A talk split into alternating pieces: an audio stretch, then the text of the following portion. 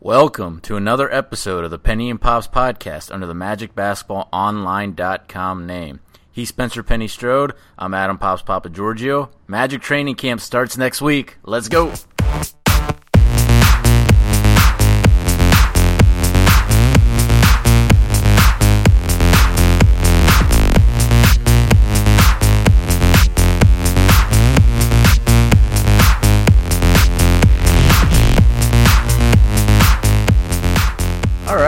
Back. Uh, obviously, we've had people asking where the hell have we been for the past couple weeks. Uh, life happens. Um, that and I guess gambling, kind of. So, uh, anyway, we're back. Uh, the last episode you heard was our 15th. We did a special episode on Magic Playoff Series.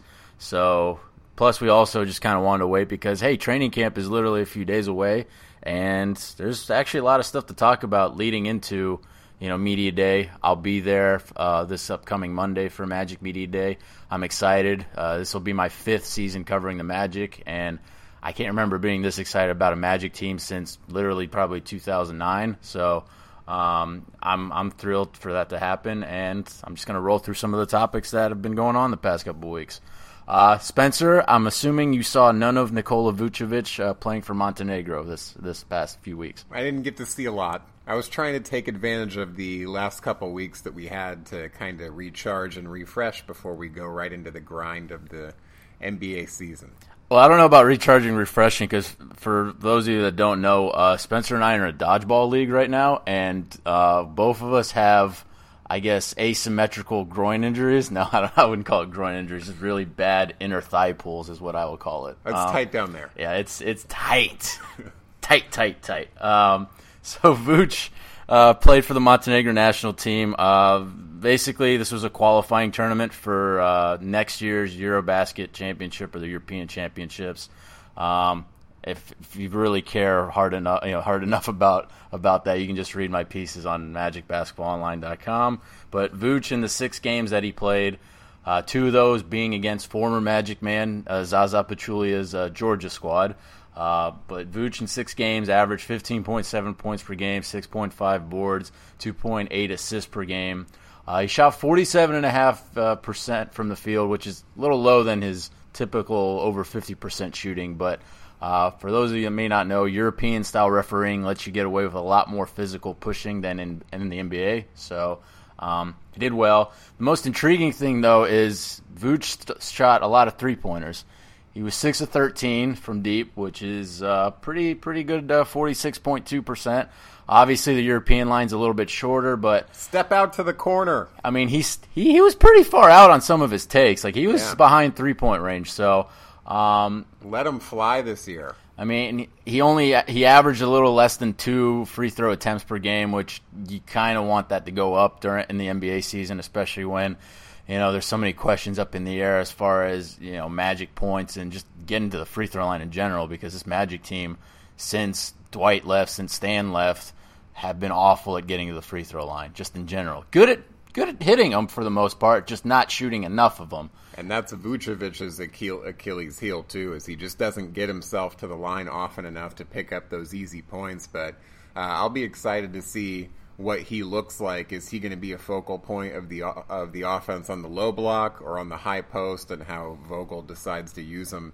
Maybe he'll draw a little more contact this season. Yeah, you know I'm I'm a big uh, I'm a big Vooch supporter. I think he should get a ton of touches offensively. I want to see that usage uh, rate go up a lot. Inside out. Um, you know, especially you know you'll have Fournier mostly handling you know a lot of the scoring on the outside and just darting in.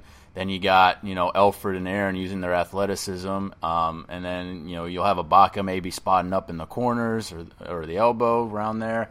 And I really want to see Vooch get force fed the ball, especially when you look at like what Roy Hibbert did under Frank Vogel. Vooch is way better offensively than Hibbert. There's no reason why he can't average over 20 points per game this season. And So- his passing really improved last season. I think it'd be a real benefit to the Magic to kind of run the offense through him, whether it's in the high post, whether it's on the block. Dump it into him. If he doesn't have the one-on-one matchup he likes, kick it out, and then you know get a good shot off the ball movement. Um, and I'm a little curious to see if he'll if if he'll have lost weight because he. I don't. It could just be that the Montenegrin jerseys are not baggy like the NBA ones, but he looks actually like he lost weight.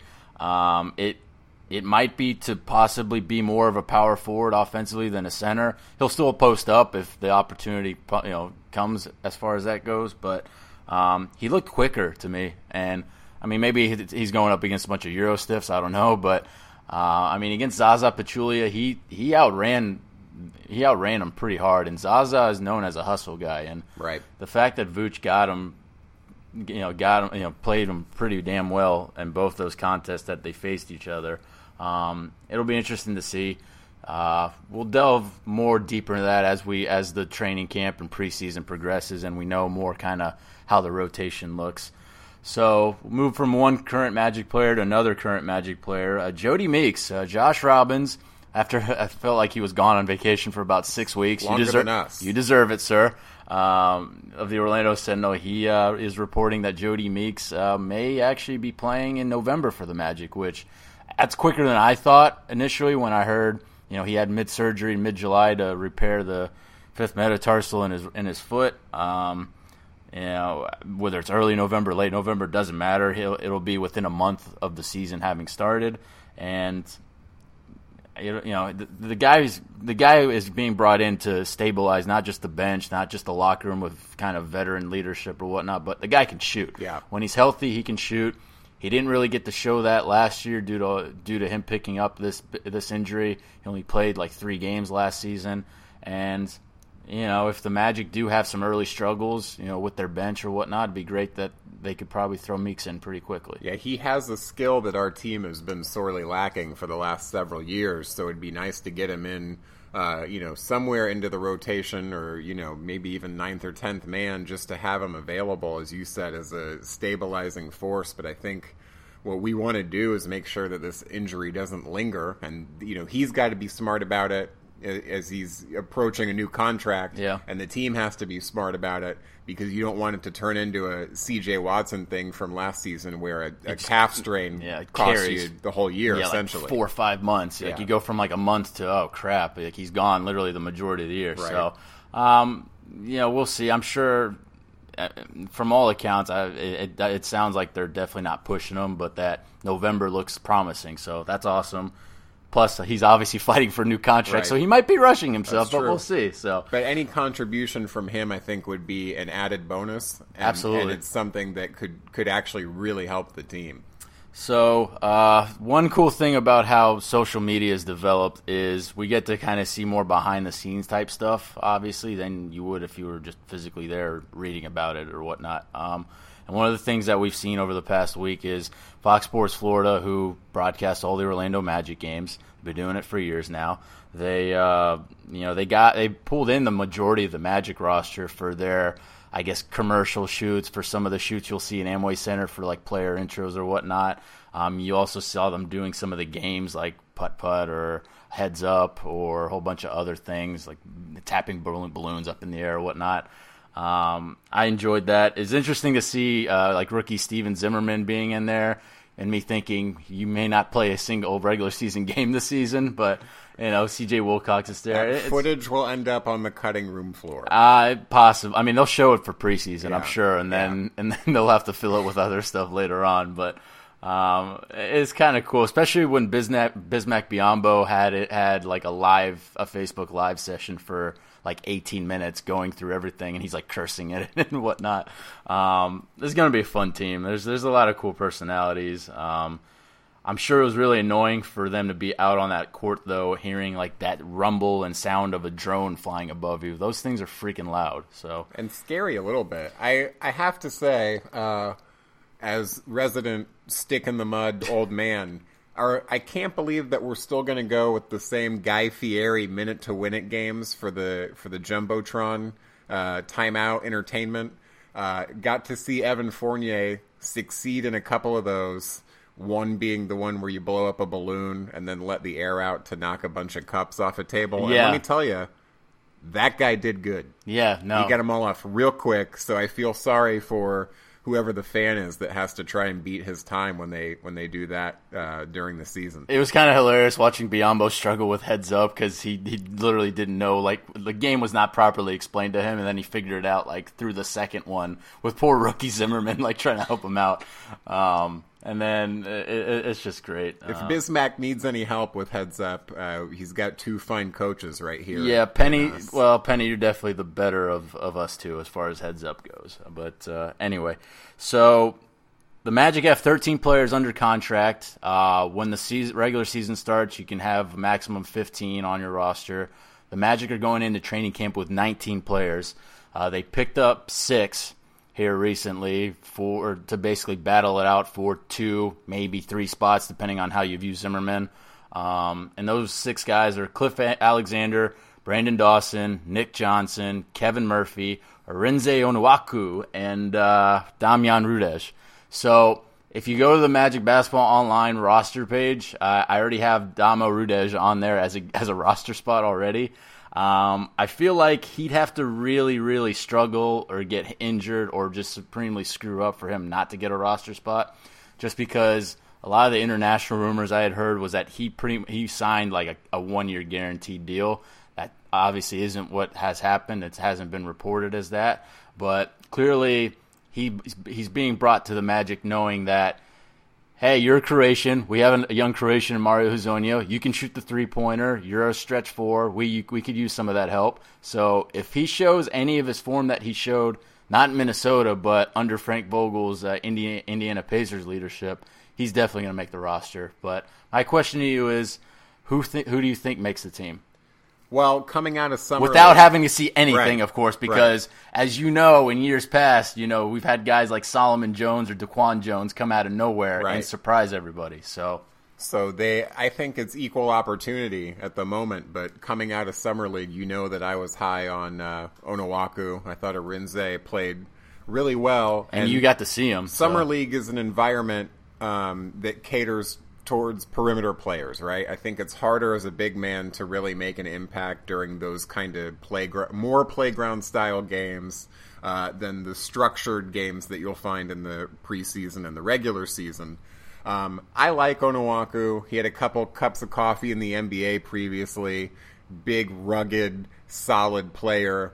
Uh, maybe not a high ceiling, a little older. I mean, he's 29 years old, but he looked really good at summer league. The guy averaged 14.8 points per game and 9.8 rebounds, I believe, uh, in in summer league in those five games that he played. So he literally averaged pretty much a double double every game. and he's a he's a professional. You know what you're going to get. I got to see probably uh, well over 50 of his D League games, uh, and I just enjoy watching him play. Uh, I think he'd be a good end of the bench big.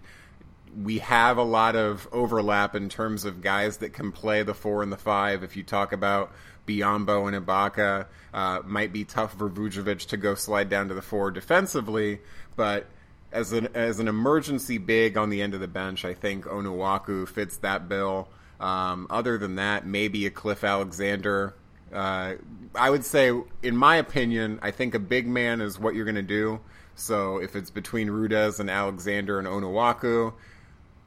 Also, I don't think the Magic are going to carry 15 guys. I think we'll probably carry 14 again. So it's going to make it. So you're think so they'll have Zimmerman. He could be an Erie like the whole Right. year, but then you're thinking at least maybe just one more after that. Then, I think it. Uh, well, actually, technically two more, I guess, after that. So But we're, you know, we tend to, uh, while we spend money to put a winning product on the floor more often than not, we also tend to save money. Um, and we haven't always carried 15 guys the last Right. couple of seasons. So uh, I, I'd be interested to see. I'll tell you one guy who I don't like, and that's Nick Johnson. Really? Okay, because I'm kind of with you on that. I mean, look, Nick Johnson, he's he's an Arizona Wildcat as well. Uh, he, you know, he was drafted by the Rockets, or he played for the Rockets anyway. He spent some time in the D League. I mean, he's a six-three guard. The problem is the Magic are stacked at guard right now as it is, um, and you, he either has to play an undersized shooting guard whose best asset is basically dunking and getting an occasional defensive good play here and there. Or playing point guard as like the fourth guy behind C.J. Watson and D.J. Augustin and Elfrid Payton. So. And again, we have twos in Evan Fournier and even Mario Hezonja, and even Jody Meeks, right? That once are he's comfortable healthy. and uh, C.J. Wilcox, so, yeah. orchestrating the offense and, and taking over those ball handling duties. So I think for Nick Johnson, uh, it's a case of kind of duplicating talent and talent, you know, overlap. Where uh, is he better than anyone that we currently have on the roster? And in my estimation, no. Uh, I think it's more athleticism and less skill with a guy like that. Yeah, um, you know, we talked about Onuaku, who was on the Magic White team that won the championship. Uh, so was Kevin Murphy. Kevin Murphy is kind of intriguing just because he doesn't really show much, but he, he did a lot of intangibles that kind of got him in there. I mean, he he played pretty well under Bill Peterson uh, for that summer league team. He had 11 points per game, four rebounds per game, got over a steal. Uh, the problem is the shooting percentage a little bit. He only shot about 42% field goal range, but he shot under 20% on three pointers. And he's a better three point shooter historically. He just didn't show it in summer league, so maybe they want to give him the opportunity here in preseason.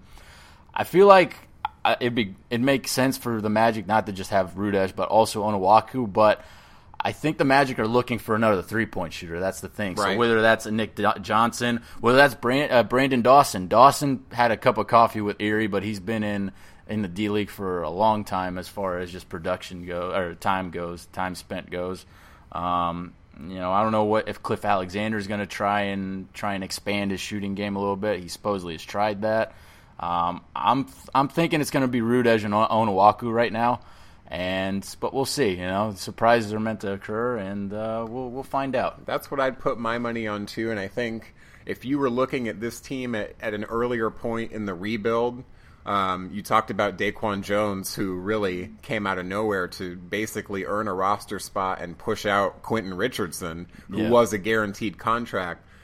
Hennigan's not looking to find somebody to develop now. He's looking for contributors that can actually bring something to, to the table for Frank Vogel so that this team makes the playoffs. Yeah, especially, And- especially if in, if injuries kicked in like they did in in December, January, February last season, that Right. killed us basically. And look, Rudez is a known quantity. He's a veteran with NBA experience. And Onuaku, while he hasn't played a ton of NBA minutes, is also kind of one of those known entities where you you're sol- you're solidified in case of emergency. You know what you have on the back end of your rotation. Yeah, he's a well traveled guy, and I he's one of those few guys that somehow improved out of nowhere, even though he's 29 years old. So, uh, anyway, next topic. The uh, the Vegas predictions are out as far as over and unders go. yeah, they are. Uh, little interesting because the first off, the Magic I found out actually have the largest salary, uh, a, a, a team salary as far as the Southeast Division goes. They're ninth in the NBA. Right b- up below them is the Wizards at tenth as far as money spent on players. Um, but Vegas, for some reason, only sees the Magic improving by well, not anyway, not necessarily that. The Magic won 35 games last season right. they placed their over under on betting on how many uh, games the Magic will win this season at 36 and a half games. So the whole point of over under is just putting a line that's attractive enough to have people bet obviously below it and bet Right, above it. right. So they go they specifically tar- target saps like me that feel offended when they basically view the Magic as only slightly having improved. You've got to take emotion out of it when you're dealing with the checkbook. Um, yeah, but anyway, they they have the Magic winning. You know, they have the over under at 36 and a half. Curiously, the Miami Heat are there as well. So in that regard, I'm I'm, I'm at least pleased that they dropped them down, knowing that Chris Bosh may not play this season. Right. And I mean, they lost Dwyane Wade, they lost Luol Deng, they lost a lot of pieces, and that team is very questionable going forward. Um, the Magic at 36 and a half uh, on the over under wins would be 12th in the East. Um, Miami being tied with them 13th. So, and then the only two teams worse than that are the Sixers and Nets. So, you look above that though, the East. I don't think there's much uh, doubt that the Cavaliers are going to be favored. Uh, they are listed at 56 and a half wins for the over under. Um, second is the Boston Celtics. They're at 51 and a half. Obviously, people are high in them getting out Horford. Yeah. Uh, Raptors at 49 and a half. They lost Biyombo. They lost Scola. They they may they may take a step back. We'll see. Um, obviously, Vegas thinks they'll drop a little bit.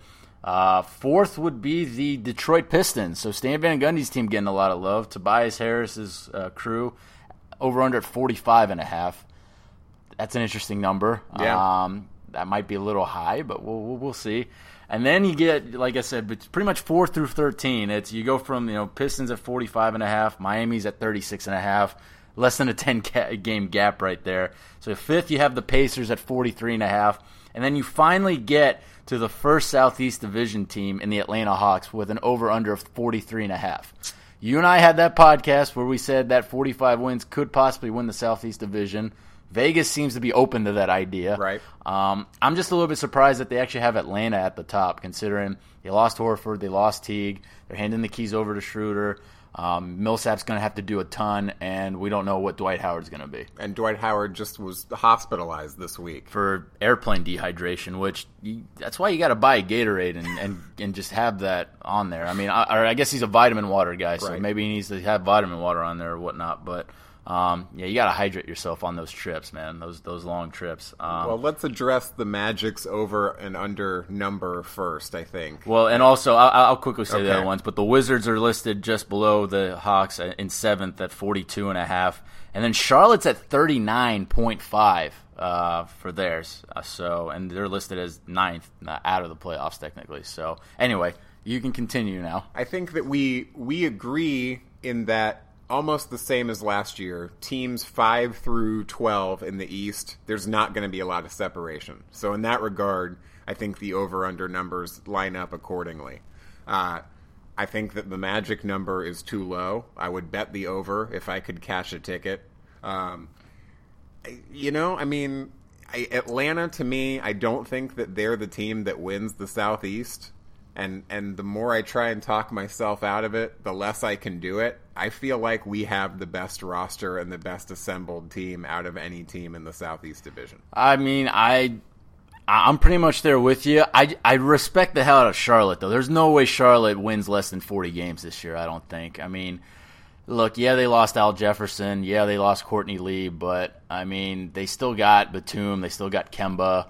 Um, you know, we'll we'll see, and, and and, they they, still have a great coaching staff with Steve Clifford, Right, And they look- get Michael Kidd Gilchrist back. That's exactly right. I will say they lost Jeremy Lin, but they did get Michael Kidd Gilchrist back, and he brings an entire dimension to that team that they were without for all of last year. I mean, I, I actually would give them the nod right now to win the Southeast, but I mean, I'm probably in the minority on that. I, but I, I, there's no reason why the Magic can't do it if if they get their get it together and chemistry develops well. I, I don't see a reason why they can't.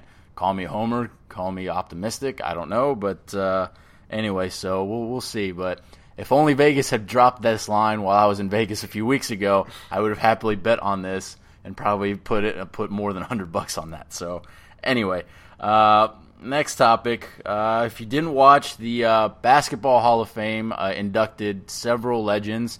A couple, a couple of them being uh, Allen Iverson, Yao Ming, Sheryl Swoopes, and of course Shaquille O'Neal. Uh, Shaq is now is technically the longest tenured Magic player to ever be inducted into the Hall of Fame. Previously, it was Patrick Ewing and Dominique Wilkins. Yep. Were both tied at one year. Both played for the Magic, coincidentally, when they were each 39 years old and nowhere near their Hall of Fame form by then.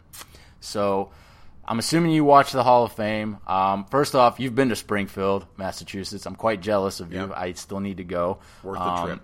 I, I definitely look forward to, to doing that one day um, and going to Boston and maybe seeing a Magic game there as well. But um, I'm assuming you saw the Shaq speech. Shaq talked for about 30 minutes, and I thought overall it was a pretty cool, pretty good speech. He mixed in comedy with uh, some pretty serious stuff when he got to more personal relationship stuff. You know, he talked about how his his his love of communities and giving to those communities, including Orlando. He didn't mention it necessarily, but we know that to this day, Shaq calls Orlando home. You know, he he does a lot of stuff in the community, charity wise, still. Um, him and his family, and it's just weird that out of the 30 minutes that he spoke about the Magic, he talked he talked about the Magic maybe like 40 seconds, and about 20 of those seconds was him. Disparaging Nick Anderson. Yes, even though Shaq slightly covered himself by saying how awful of a free throw shooter he was himself. still, you gotta let Nit go. Like I feel like if that was his buddy Dennis Scott that missed the free throws, he would not have done that. Yeah, So, I agree. I think there's definitely not a rift, but clearly he's not as close with. It's one of those one-sided relationships between him and Nick Anderson, where they. Uh, I think that uh, there was more truth to the to the jab than than maybe he intended. I thought that the speech was entertaining. It was quintessential Shaquille O'Neal. Yeah. you know, it was. Uh, say what you will about the guy. Uh, you're right he lives in Orlando still, and regardless of whatever mention or non-mention, um, there have been actions that taken that prove that you know he's he's uh, contributed to the community uh, in economic ways and in in social ways. So that's there, but. I think at the end of the day, what it comes down to, and this is me projecting probably, I think that, that Shaquille O'Neal is a narcissist and a little insecure. Oh, right? uh, very insecure. I mean, so that yes. that that shapes every single communication that he has, and especially any public communication, and especially um, his induction speech, because not only is he on stage literally in front of that room, but he's on stage figuratively trying to, you know, kind of rec- retroactively shape his entire career. Um, and you know he's going to focus on the championships and not so much the the uh, learning curve that happened in Orlando. Yeah, look, he he he he has p- many insecurities. I mean, I've seen, I've read articles recently about that, and just him growing up, all the all the stuff he had to deal with growing up, and you know, then there's like the article that I made as far as just stuff that he dealt personally with the Orlando media, and then just other other stuff that happened during that '96 year. Basically, you know, I go to the to the Dennis Scott Chris Mannix podcast where, you know, on top of discuss, discussing the awful uh, shit prank that they Oh, no. that they dropped on uh, the now unfortunately deceased Brooks Thompson.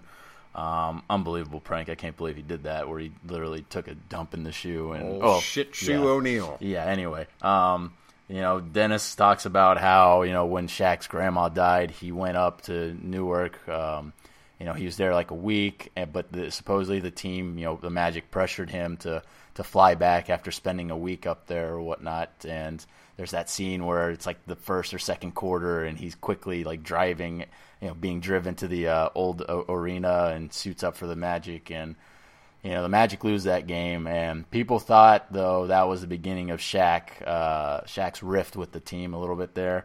Um, Yeah, the the it's interesting. That was that was that was spring of '96. That was after the blizzard that January. So I feel like it's like a progression of stuff. You know, he went from just being able to to separate your per, your professional basketball stuff to all this personal stuff is coming in, and then you add stuff like the stupid Sentinel poll in the summer and just a whole bunch of stuff. And I feel like if he wasn't 23 years old, if he was maybe like 27 or something, maybe he doesn't leave, or maybe if DeVos, you know, Rich DeVos doesn't go like, "Give me your heart" or whatnot, and like lowballs him initially Right. with the money offer.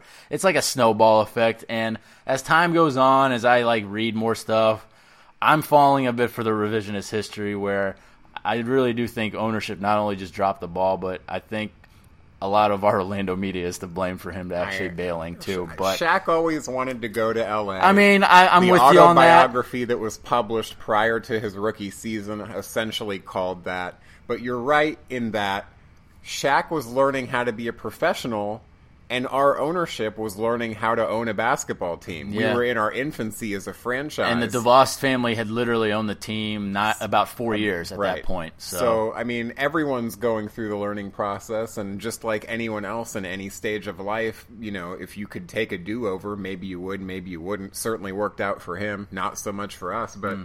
if you go back to that seminal incident in 1996, where you're talking about rushing him back. Not only was it a nationally televised game against the Bulls, so a, a huge NBC, matchup, when being right. on NBC really, really mattered at that But time. let's not forget that he had already missed the first part of that season, recovering from the wrist injury, Yeah. the hand injury, mm-hmm. right?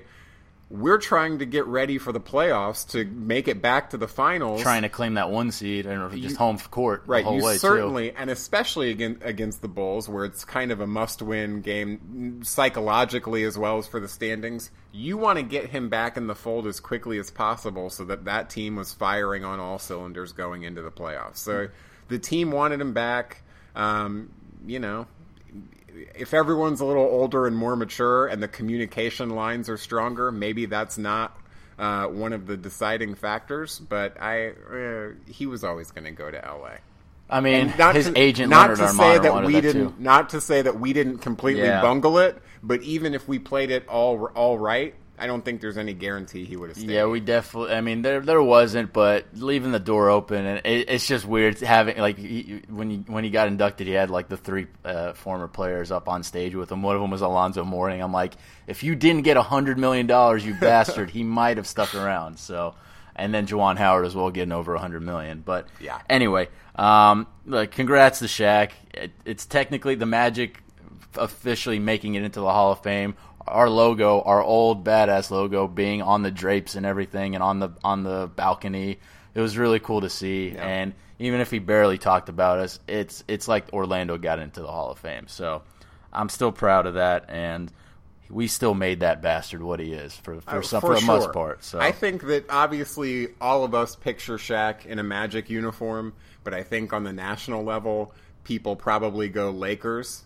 But I think they go Lakers then Magic. Yeah, I mean, even though he won Miami their first championship, people kind of forget that now. Yeah. I mean, people more equate that with Dwyane Wade. Right. So, you know, Shaq became Shaq here in Orlando. I mean, he was doing movies, he was doing blue chips in Orlando. Um, you know, that didn't that you know he was doing that before L.A. So, anyway, um, so you know, I'm uh, being going back to that Mannix Dennis Scott podcast. 3D also mentioned, um, you know, Shaq and Kobe or Shaq and Penny. Who would you pick between the two? He freaking he picked Shaq and Kobe, which I guess he copped out because he picked the, the the duo that won the championship, or in this case, several championships. But um, you know, prime. You know me. I'm taking prime. I'm taking Penny and Shaq over Kobe uh, over Kobe and Shaq. But um, I don't know if what your feeling is on that, Spencer. I but- think Penny and Shaq were a better duo and a better combination that played off one another. Penny had no problem setting up Shaq. Kobe wanted to do it on his own. And one of the, aside from the championships, which is a given, Dennis Scott picked Kobe because he felt he was a better defender. which I call kind of horseshit. Bull, well, not just kind of. I think it's, it's BS big time. Yeah. because if you're talking about even if you want to say he he wasn't quick enough laterally, which is bullshit again, Yeah. or if he didn't want to give the effort on defense, which is probably bullshit. Yeah. you're talking about a six foot eight point guard. He has the length and and the size to stay in front and deter all the other guards, all the other ones, right? So. Yeah, he's going to keep him out of the paint, and if he doesn't, Shaq's behind him anyway. And I think prime athleticism wise, I'm taking Penny's quickness over Kobe's quickness. I, I am. I don't know about you, but I mean, I even when even after the first surgery, when Penny went up against Kobe a couple times, even like 98, 99, whatnot, or 99, Penny was still freaking hanging in there with him, and that's pretty amazing for that for for that situation. So anyway, um, I'll mention a few other podcasts. I don't know if you heard the Woj uh, Billy Donovan podcast. This was like weeks ago, talking about Ibaka and Oladipo, and you know a lot of people were really in love with Victor Oladipo, and I'm just like, where the hell was this the past two years? You know, so um, it, it's going to be interesting, and uh, Ibaka's go- has a lot to prove. Not just because he's trying to get a brand new contract, but he wanted a more central role. Role. Vogel's going to give him that opportunity. Now, is he going to turn into too much of a jump shooter and he's going to kill his percentages and the team's going to suffer? I hope not. I don't think that's going to be allowed to happen. Um, whether he's going to be disgruntled about it or not, I don't know. That's maybe why we also got Biyombo for the insurance purposes. But um, you know, another podcast. I don't know if you heard uh, this week. It was uh, the Matt Barnes Barnes JJ Redick podcast, which that was very intriguing. And Barnes is one of those guys where you know, I, I've heard so many interviews for him, but it always surprises me because he's he's a tough freaking dude, and he's probably like one of the most eloquent speakers you can come across as far as NBA players go.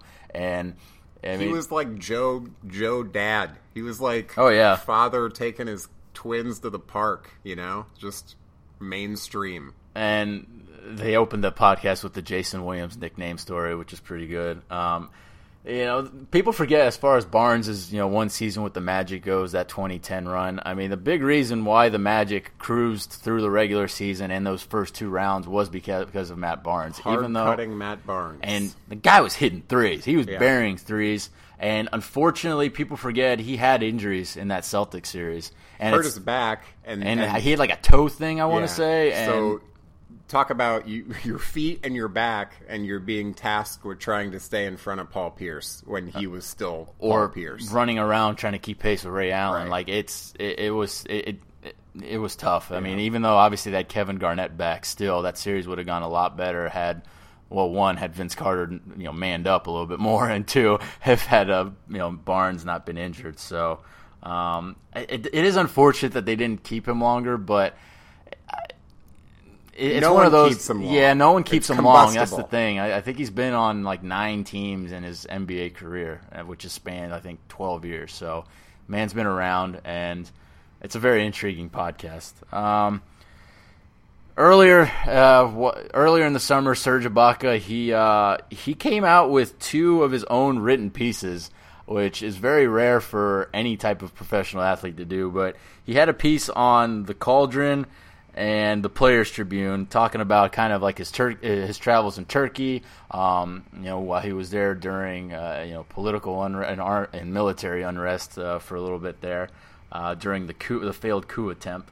But also talking about how he grew up and how he went through hell trying to get out of the Congo into Spain, how he got discovered in Spain, and just kind of how it all progressed from there. And you know, when, when when you see and read more about guys like Biyombo and Ibaka, those two, they're really freaking awesome guys. And on top of being these huge defensive beasts at center or whatnot, you know, the Magic they they pride themselves on getting character guys. They also really need to get guys who are winners, and I I'm really very optimistic about these guys, and I think they hit a home run with both of them as far as what they'll provide on the court and you know off the floor. I mean, they're they're very giving guys, and I'm just excited to get going on yeah. this those are the types of guys you're right that you you feel good rooting for you know that you you want to see succeed and it's uh anytime that you can blend talent with character then you're you're doing something right um i i will pat myself on the back on this as far as uh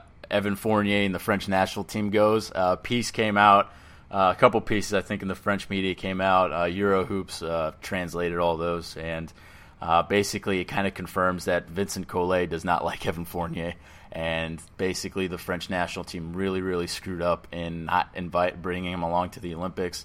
And I'm very intrigued to see it, how if he'll if he'll be playing for France at, at EuroBasket 2017 next year. We'll see, but. Um, it's he, the guy's the future of the French national team. I mean, he is he's going to be the guy that you know transcends them over from Parker and Diaw to you know it's going to be him and Gobert and an older Batum basically running that team. And for that national team to to treat him, or for that coach Collet to treat him, you know, basically Vincent like nothing. Yeah, to to treat Fournier like crap like that.